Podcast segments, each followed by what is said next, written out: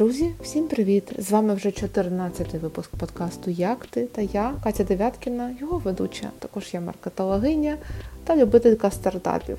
Зараз працюю на позиції CEO у фінтех-продукті. І сьогодні я запросила до себе у гості свою колежанку по джоб-тайтлу Анну Доценко, яка також працює CEO, але у it компанії IdeaSoft. І ми з Анією поспілкуємося про те, як їй працюється на цій позиції, і що найцікавіше, як вона доросла до цієї позиції. Буде цікавенько. Аня, дуже рада тебе бачити, чути. Я так розумію, ти зараз у Португалії.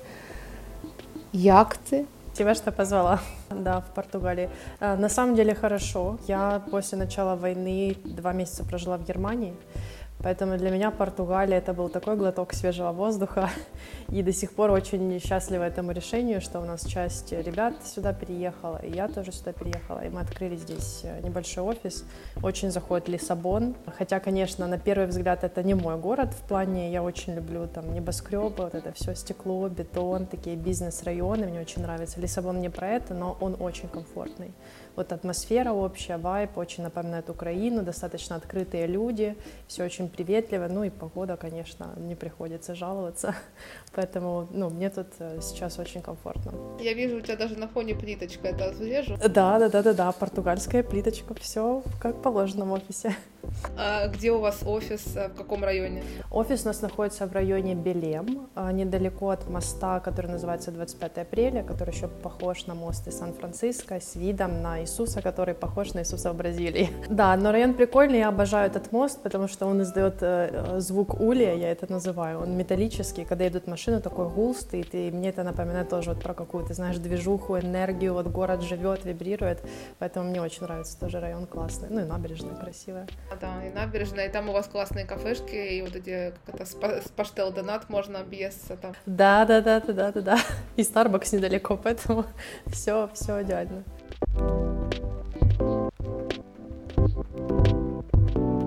Классно, слушай, а вот ты говоришь, у вас офис, у вас только в Лиссабоне офис, или вы, в принципе, как-то так организовались, что у вас теперь есть несколько их по миру? А мы в 2021 году стали частью Sigma Software Group, то есть Sigma теперь, Sigma Украина наша материнская компания, соответственно, мы с ними шарим офисные пространства. До начала войны у нас был офис только в Харькове, но, соответственно, если у нас были сотрудники в других городах Украины или Европы, там, где у Sigma есть офис, они могут посещать офисы Sigma, потому что мы все внутри одной группы. Сейчас история, в принципе, такая же. То есть в Лиссабоне мы тоже сняли офис на две компании, а в других европейских странах, где у Sigma открываются офисы, там в Праге, в Варшаве, в Кракове, э, тоже точно так же наши ребята, которые там находятся, они могут посещать. Поэтому у нас такой а, офис группы, можно это так назвать, не только Ideasoft. У вас там много людей из Украины. Да, на самом деле комьюнити здесь очень, особенно в Португалии, ну как-то очень быстро формируется, особенно Web3 комьюнити. Очень много ребят из Web3 э, переехали в Лиссабон, очень много метапов, э, там каких-то даже украинских вечеринок. Э, все уже ждут, кстати, открытия 1654 в Лиссабоне. О! Да, да, да, да, да, с украинским борщом. Э, любимые рестораны здесь у ребят это те, которые открыты украинцами, поэтому здесь действительно вот чувствуется, что ты иногда мне ну, в какие-то дни кажется, что ты как будто не уезжал, потому что ты в офисе со своими людьми, там вечером со своими ребятами, и это очень большой плюс, потому что вот когда пока я жила два месяца в Германии, а, мы там были с моей подругой коллегой вдвоем, ну, с ее сыном тоже, и там еще тоже была пара ребят э, из нашей компании, но это был, было ощущение вот максимальной оторванности э, от своих людей, от коллектива, от друзей, и это было тяжело, конечно. А в Лиссабоне с этим гораздо легче. В Лиссабоне, в принципе, еще вайб же соответствующий Германии, она такая, ну, я в Германии была много раз, она для меня такая правильная страна, где вот все так четко, как-то предсказуемо. Я поэтому туда не поехала.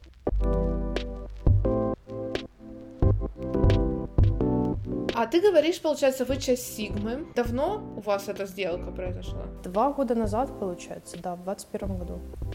В 2021 году, а в начале 2022 года мы по такому же принципу уже Ideasoft э, провела M&A с компанией Aventir. А, они занимаются геймдев, э, AR, VR, метаверсы, и вот мы как, как матрешечка такая в рамках одной группы. Merger and acquisition, в принципе, да, ну, поглощение, но мы при этом сохраняем полностью свою автономность. То есть мы, понятное дело, подчиняемся каким-то правилам группы, но как мы выстраиваем свою там, бизнес-модель, как мы выстраиваем операционку, э, работу с клиентами, это все на усмотрение нашего топ-менеджмента. А как ты сейчас, вот два года прошло, и один год такой, скорее всего, был очень э нестабильный. 21 год был классным с точки зрения вообще IT, все росли, 22 был тяжелый, сейчас вот тоже 23 я так думаю, что для аутсорсинга это тоже непросто будет.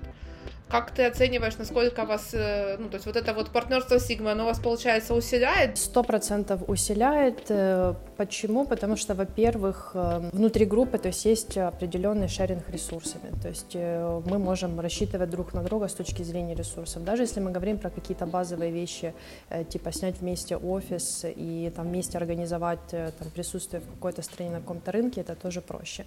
Но тоже также большой плюс, Sigma на рынке больше 20 лет. Естественно, у них опыт в построении каких-то процессов внутри компании, стандартизация этих процессов, как вывести финансы, как строить там ресурс-менеджмент, операционку и так далее, гораздо больше. И они очень э, много шарят какие-то, какой-то свой опыт, да, какие-то кейсы, которые у них не отработали а, с нами. Соответственно, мы путь роста внутри компании проходим быстрее. Я уверена, что мы бы и сами тоже его точно так же проходили, просто во времени и в качестве это было бы дольше. Так у нас уже есть, знаешь, э, какие-то проверенные методы, э, с которыми с нами может пошарить материнская компания, показать какой-то пример, да, там буквально это может быть документ, а это, или же это может быть там сессия SEO э, там, или SEO Sigma, и это достаточно ускоряет по скорости и по качеству, в принципе, вот рост компании, потому что мне кажется, мы вот как раз сейчас на этапе перехода перехода от компании такого более семейного типа уже в более такую серьезную структуру, более стандартизованную, поэтому это тоже такой непростой этап. Как вы вообще пришли к этому? Не все компании а, такие сделки заключают. Знаешь, как, как у вас пришло понимание, что, пожалуй, это будет хорошим решением? На самом деле наши фаундеры давно рассматривали разные предложения о там, слиянии с разными компаниями. Мы проходили даже несколько аудитов еще до начала ковида, там в 2018-2019 году мы рассматривали партнерство с израильскими компаниями, но мы там не сошлись на видении, как это партнерство должно выглядеть, там кто какую часть автономии сохраняет.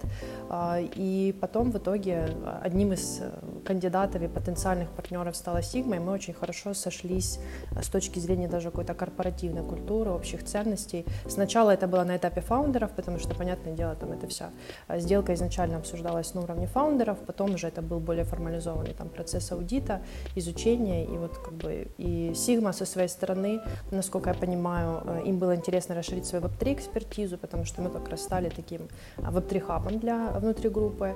Э, и с нашей стороны нам это было важно и полезно с точки зрения усиления роста компании, улучшения э, развития развития компании. То есть такой э, э, с материнской компанией, так как я уже сказала, проще. Плюс это дополнительный point для выхода на новые рынки, потому что когда ты говоришь, что мы компания Diasoft там, из Украины, о которой никто никогда не слышал, не все клиенты могут сразу проникнуться твоей экспертизе, какая бы там она ни была сильная. Когда ты говоришь, что ты часть большой шведской группы, а Sigma Украина это часть э, шведской группы Sigma, то уже совсем другое отношение. То есть уже хотя бы нас, э, у нас проще получается порог входа на какие-то рынки к определенным клиентам уже более серьезным.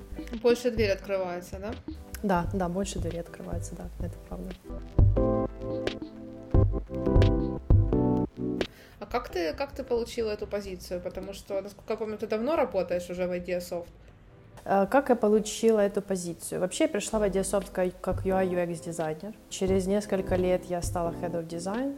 И вот на какой-то, получается, четвертый год, э, будучи Head of Design, я поняла, во-первых, что с точки зрения дизайна меня больше все-таки привлекает работа вот с операционными какими-то задачами, с командой, с процессами, вот все, что в сторону там leadership э, с ребятами. Плюс я всегда даже на позиции head of design у меня всегда были какие-то outside активности, я всегда там занималась какими-то дополнительными вещами, не связанными напрямую с моей э, направленностью. Например, там процесс performance review в компании, а, он появился прежде всего в дизайн отделе, потом я этот же фреймворк экстраполировала на другие отделы, будучи там head of design.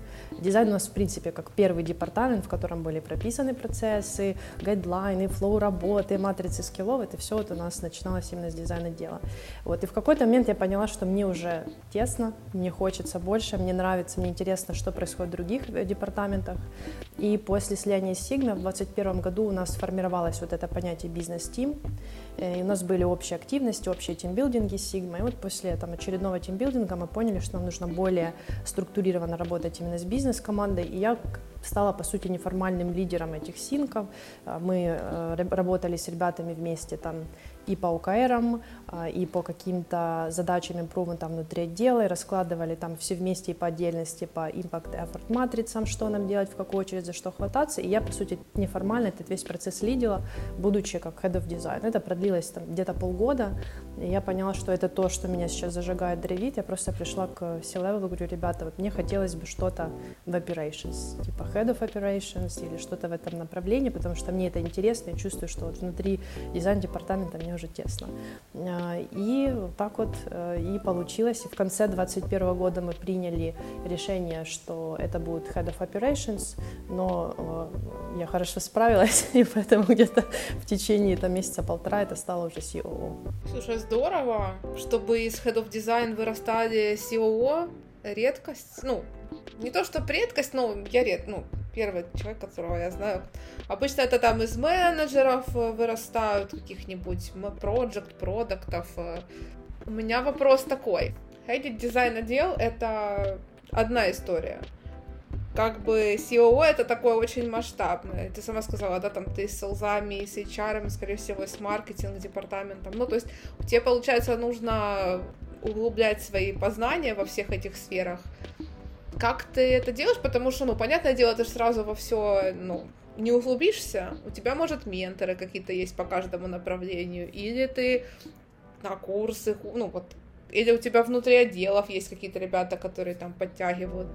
Как это работает у тебя? Да, конечно, сразу все охватить невозможно, и это был для меня один из моих внутренних челленджей, если честно, потому что там где-то через, э, не знаю, 4-5 месяцев э, на должности уже даже там мы справились с первым кризисом после начала войны, я переехала в Лиссабон, вроде уже немного все устаканилось, но я поняла, что меня это очень фрустрирует, потому что я вижу уже весь этот объем, масштаб работы, который нужно сделать, и вот это ощущение, что у тебя куча всего, и ты не знаешь, за что хвататься тебе и туда, и сюда, и туда, это на самом деле действительно не сравнить с тем, что было на позиции Head of Design. Как я э, решаю, куда двигаться?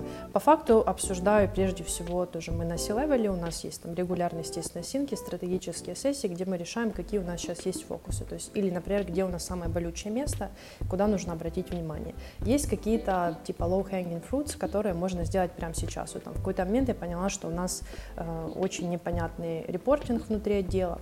И я в какой-то период села и в каждом отделе там с хедом мы пообщались, проработали, я разбиралась каждый раз в метриках, которые я, допустим, не знаю.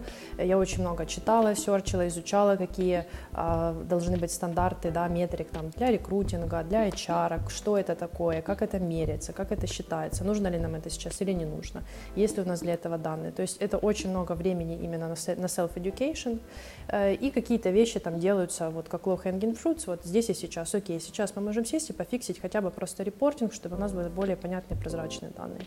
А дальше, например, мы понимаем, что какие-то вещи занимают больше времени, да, типа как развитие бизнес-тим, расширение, то есть это сейчас не, одним месяцем не, не исправишь.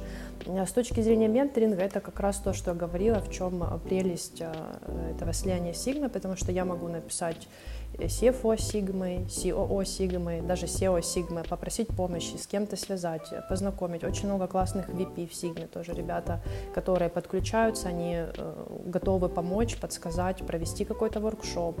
И это очень упрощает, потому что в Head of Design у меня был как раз э, очень часто момент у меня никогда не было ментора. Э, никакого директора надо мной никогда не было, ну, такого полноценного, скажем так. Были с точки зрения клиентов там какие-то ребята, которые подключались, но мне не хватало именно где-то менторинга по дизайну, и я очень а, сложно мне было иногда какую-то информацию самой понять, найти, вообще отделить, э, куда лучше направить фокус. Сейчас э, это гораздо проще, потому что есть support от Sigma. Я могу прийти там и спросить, а как вы это делаете, расскажите. А вы вот это так мерите или вот так? Окей, вот это нам не подходит, но вот эту идею возьму, спасибо, сейчас мы применим у нас. То есть вот этот менторинг, он происходит за счет именно коллаборации с внутри группы. Курсы, конечно, но я, честно тебе скажу, не нашла еще там супер классных курсов, а, которые там будут именно для COO. У меня была попытка одна, но потом после нескольких лекций я поняла, что это такой какой-то университетский материал, книжный, который не применим в практике. Поэтому обычно это какие-то короткие, концентрированные там или лекции, или короткие курсы, или там какой-то воркшоп по маркетингу, э, или просто вот почитать, поанализировать статьи, например, про там разные подходы к измерению attrition, допустим. Здорово, что есть к кому обратиться, потому что это одна из таких проблем. Ну, я своих менторов, когда искала, я всегда просто вспоминала так, кто у меня есть. Ну, и просто пишешь людям, знаешь, и таким образом э, коннектишься. А вот чтобы так э, внутри холдинга, это очень удобно. Да, и плюс э, точно так же у нас это работает с Eventir, например, с компанией, которую Diasoft купила в 2021 году. CEO и кофаундер Eventir — это мой хороший друг, который когда-то был PM в Diasoft, и мы очень много лет проработали вместе. И мы, в принципе, еще вот были такой первой командой, бизнес-тим командой внутри IDSO вдвоем. И у нас есть какие-то, не знаю, я бы это назвал какой-то групповой коучинг слэш менторинг, когда мы просто делимся вопросами, или слушай, там, я не знаю, вот у меня вот так вот происходит, не могу понять, как тут лучше сделать. И это тоже, знаешь, когда ты делишься своим опытом с точки зрения своей команды, человек своим опытом, и можно прийти к какому-то решению, просто даже посоветовавшись. Это тоже супер. Это да, это очень важно. Это типа, что там, знаешь, сейчас это называют мастер-майндами, ну, когда коуч проходит только групповую какую-то сессию, там участники друг с другом делятся, по сути, этого то, это то, чего как раз не хватает, когда ты сидишь один над своей задачей, и тебе просто иногда нужно поговорить. И даже когда ты что-то сам рассказываешь, иногда такое бывает, что ты вроде тебе еще человек, ну, он какие-то тебе, может, правильные вопросы задал, и то, может, не специально.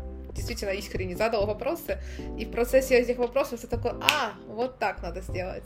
Да, сто процентов. Я до, до сих пор даже благодаря тому, что мы сейчас в офисе, я это часто практикую там вот в кабинете сижу, там мы с ребятами наш SEO, CTO, CCO или кто-то еще приходит из команды, и я вот если не могу там понять, как решить сейчас какой-то вопрос, я просто начинаю в голос обсуждать, э, а так, а так, и действительно это какой-то короткий брейншторм на 10-15 минут, это действительно может такой, а, блин, слушайте, точно, надо сделать вот так. Это очень сильно помогает. Когда ты на позиции C-level, чаще всего ты работаешь с изменениями. Не только с ними работаешь, но ты их чаще всего сам придумываешь, или понимаешь, что их нужно сделать, и тебе нужно их внедрить. И чаще всего есть люди, которым и так нормально. Да, хранители скреп, я называю это в компаниях. И как ты работаешь? У тебя есть какие-то, может, методики, как все-таки изменения имплементировать, сделать его не просто на бумаге процессом описанным, а работающим. Да, я с тобой полностью согласна. Есть такая проблема, сопротивления никто не отменял. Э, как мы работаем с этими изменениями? Я для себя вижу основной point — это проработать их прежде всего с бизнес-командой, потому что если мы говорим, например, про то, что мы что-то меняем в HR-подходе, прежде всего я это буду проговаривать с Head of HR. И мы вместе ищем такой оптимальный подход, да, как это изменение сейчас внедрить. Допустим, она мне может сказать, что смотри, это сейчас у нас не сработает, потому что АБЦ, давай это отложим. Когда ты работаешь вместе напрямую, это совместно совместное какое-то рожденное решение, даже если ты пришел уже с идеей и говоришь, мне нужна вот эта метрика там э, через квартал. А, естественно, то, что придумано вместе, я думаю, ты тоже это знаешь, оно лучше приживается. И потом она уже дальше на уровне своей команды, она может это донести, зачем нам это нужно, почему у нас появились новые активности, и в том числе а, классный подход — это должен быть всегда процесс owner, то есть человек, который в целом за, в компании отвечает за то, чтобы вот этот процесс, он происходил. Он может его даже не делать сам, то есть он не responsible за это, да, это может руками делать другой человек. Но он accountable, то есть он отвечает за то, чтобы это делалось. И ты всегда можешь прийти к этому человеку, если это не работает, и спросить, что происходит и почему. И тоже один из таких уроков, это то, что для меня было за прошлый год, например, а, нужен постоянный reinforcement, то есть постоянно повторять, напоминать и перепроверять, почему. Потому что даже если мы с командой собрались, э, решили, что да, нам это нужно, мы готовы, давайте делать. Вот мы вот так вот меняем процесс, мы теперь будем вести, там, не знаю, вот такой вот трекер и считать вот такие метрики. Э, Все равно в какой-то период можно скатываться вот эти предыдущие модели, которые более понятные, более простые. Да, мы привыкли, что мы там в Телеграм кому-то написал, ты, а не идешь, заполняешь какую-то форму или ведешь документ. Поэтому нужно периодически возвращаться, перепроверять, работает это или нет, и в том числе аджастить на ходу. Меня, наверное, вот этот ужасный англо-русский сленг айтишный, да, поэтому сори. Вот, поэтому работая с хедами, э, я очень люблю подход, в принципе, situational leadership. Когда ты смотришь, на каком уровне зрелости находится человек, с которым ты сейчас общаешься, и какой к нему нужен подход. Если я понимаю, например, что я даю какую-то инновацию, изменение человеку, он не понимает, что это такое, как это работает, как это построить, мы в, на, находимся вот в отношениях, где я больше инструктирую. То есть я тогда делаю пример, мы вместе садимся, прописываем. Первые разы мы делаем вместе, да, это микроменеджмент, это занимает больше времени, но по-другому здесь никак. Если я общаюсь с человеком, который более зрелый в этой своей профессиональной роли. Я понимаю, что здесь могу просто сказать, я хочу, чтобы мы вот это считали.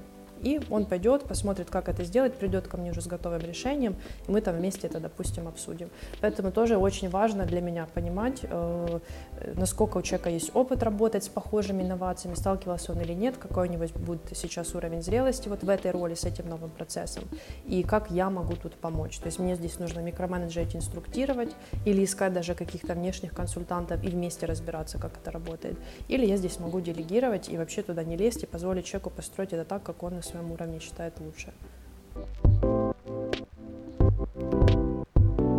Мне интересно, как ты борешься с синдромом самозванца, и есть ли он вообще у тебя? О, да, конечно, есть. Есть, конечно, к сожалению, или к счастью, не знаю, можно это воспринимать как дополнительный буст для мотивации роста. Э, синдром самозванца есть. Как я с этим борюсь? А, психотерапевт, я занимаюсь регулярно, э, на протяжении уже двух лет. Раз в неделю хожу и э, как бы стараюсь э, не стыдиться этого и всем, всем рекомендую. Очень классный способ лучше себя узнать, выстроить свою жизнь лучше вокруг собственной личности и справляться с какими-то а, сложными моментами. Поэтому где-то так психотерапевт, где я говорю, вот там я себя так чувствую, мне здесь кажется, и мы начинаем разбирать, почему, откуда, как это вылезает. А где-то это э, поговорить с близким, э, ну, у меня есть близкая подруга, с которой мы вместе работаем. Я иногда могу поделиться, что, блин, мне кажется, что вот здесь вот это прошло не так. То есть я чувствую, что недостаточно хорошо, и получаю от нее фидбэк, например, потому что она это видит там как участник с обратной стороны, говорит, нет, ты что, вот это было круто, классно, да, вот над этим можно поработать, но типа не надо все обесценивать. У меня очень тоже есть такая а, склонность обесценивать все свои результаты, такой немножко невротический перфекционизм, когда тебе кажется, что ну да, неплохо, но можно же было еще лучше, а можно было еще лучше, и это всегда бесконечная история. А мне помогают performance review, когда ты запускаешь вот на команду, ну, у нас это происходит в компании в среднем раз в полгода, но для C-level ов, топ-менеджеров, хедов это где-то раз в год, э, ты запускаешь, собираешь фидбэк, и в этом фидбэке ты, во-первых, видишь, да, какие-то зоны роста, которые там ты не замечал до этого, но и в том числе сколько всего положительного ты сделал. Вот я на свою, а, на команду C-левела, там я, например, запустила фидбэк не анонимный, а на команду всех остальных ребят, чтобы им было более комфортно шарить, возможно, какие-то штуки со мной анонимно, и вот я когда читаю эти фидбэки, я в каких-то положительных моментах даже удивляюсь, что вот я там где-то как-то на кого-то так повлияла или что-то исправила. Для меня это было просто что-то как само собой разумеющееся и незаметное. А, вот. Ну и где-то и внутренний диалог в том числе, где ты сам с собой уже какую-то интроспекцию делаешь, думаешь, так, что тут я, давай посмотрим более объективно, что происходило, действительно здесь было недостаточно, и чему, мне кажется, я научилась, вот в том числе и благодаря психотерапии, и я дополнительно еще иногда всякие всякие психодерапевтические курсы люблю, семинары, воркшопы. Это учитывать где-то тоже собственный контекст. А, то есть э, у меня был такой э, момент самобичевания, что вот я в прошлом году я накупила кучу каких-то курсов, книжек и там прошла типа 5% от этого в 22-м. И вот я думала, что, блин, потратила там чуть ли не целый год. И потом, когда я уже познакомилась с этой темой, учитывая собственный контекст, я подумала, что, во-первых, я зашла на новую должность, которая гораздо сложнее, больше, объемнее, а, чем моя предыдущая. А, во-вторых, в стране началась война, мы перестраивали на ходу тоже бизнес э, и работу с командами, очень много энергии, времени туда уходило. А, а я еще от себя ждала, что со всем этим, с новыми обязанностями, с войной, я еще буду ходить там на 100-500 тысяч курсов и получать там какие-то дополнительные знания. И тут тоже какое-то, знаешь, такое не совсем адекватная оценка вот этого контекста, собственно. Поэтому иногда подумать про то, какой сейчас контекст, действительно ли я сделала достаточно много или нет, а если даже нет, почему так произошло, это тоже не конец света. Но я этому еще учусь, у меня это, это моя зона роста. А как ты выстраиваешь свои коммуникации? Вот ты говоришь, вот на C-левеле, как у вас там э, происходит э, скажем так, э, взаимный коучинг, совместное принятие решений, вот эти все, ну, короче, взаимная работа. Это на самом деле вот то, что ты сказала, по сути, так и происходит. Где-то взаимный коучинг, где-то совместное принятие решений. Что я очень люблю и ценю э, в нашей компании, это то, что даже если, например, SEO не согласен с тем, что ты предлагаешь, он, ну, конечно, он в любой момент, как там фаундер SEO, он может сказать, нет, мы делаем вот так. У нас вот как раз такого нет. Если ты можешь аргументировать, почему ты видишь, э, почему стоит попробовать так, э, все ребята, ну, очень открыты к этим вещам. Соответственно, у нас всегда идет какое-то обсуждение, то есть или диалог, или групповая дискуссия. Точно так же я со своей стороны могу где-то с точки зрения там а, лидершипа, работы с командой сказать, стойте, стойте, там вот так нам не стоит делать, давайте тут переделаем, вот, вот используем другой подход, потому что там АБЦ. И у нас это вот постоянно вот идет какая-то такая дискуссия. Плюс в прошлом году я ввела стратегические сессии отдельно для C-Level и для бизнес-тим, и мне кажется, это прям вообще супер классно помогает. Вот раз в квартал садиться, мы отменяем все митинги, э, выключаем телефоны, вот полностью день мы посвящаем тому, что мы работаем и обсуждаем про то, как у нас динамика внутри нашей силовой команды происходит, какие есть вопросы, консерны, фидбэки, и потом про какие-то стратегические решения на уровне компании, а, что нам нужно посмотреть, э, куда там пофиксить, или чем мы довольны, или что попробовать и так далее. И вот это, ну, это на самом деле такая прям э, классная командная работа, мне нравится. А ты как фасилитатор там выступаешь или как участница тоже? А, зависит от ситуации, зависит от темы. А, могу выступать как фасилитатор. Ну, на страцессиях в основном как фасилитатор или там, если кто-то из ребят поднимает какую-то тему, они говорят, мы хотим, там, я хочу обсудить это, тогда этот человек становится фасилитатором там, и лидит дискуссию. А, то есть и так, и так. Зависит от топика, что, что конкретно мы сейчас обсуждаем и пытаемся решить. Я просто почему спросила, потому что обычно в стратегических сессиях, э, ну, хочется принимать участие, поэтому я, например, в Арджокере никогда не фасилитировала наши стратегические сессии, потому что я активно участвую. Я не могу как фасилитатор быть активной участницей. Фасилитатор же должен быть отстраненным, там как бы модерировать, следить за динамикой беседы, там, чтобы группа шла. Я могу впилиться в какой-то холивар вместе, и все. Какая фасилитация? А когда ты фасилитатор, то да, ну вот как бы, ну, я фасилитирую обычно чужие стратегические сессии или там какую-то команду, например. То есть меня пригласили, да, решить вопрос.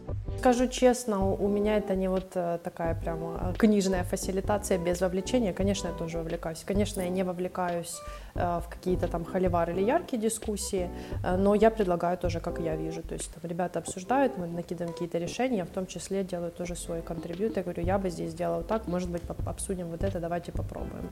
Э, но я, наоборот, если честно, очень кайфую от вот этих активностей, страт-сессии, C-level и бизнес-тима, борт-митинги, это прям мое любимое. Я люблю это все готовить, собирать, думать, э, как это все лучше всего спланировать, хостить. Я прям от этого очень заряжаюсь. Ты какие-то дополнительные методики используешь? С точки зрения команды мы вот сейчас уже которую страцессию двигаемся по фреймворку 5 дисфункций команды. То есть перед каждой страцессией мы делаем опросник, э, проверяем, какие у нас эти дисфункции, слэш-функции есть, на каком статусе, где у нас ситуация стала лучше, где хуже. То есть у нас сейчас э, все классно, например, с доверием, нужно посмотреть в сторону accountability там, или, или что-то другое.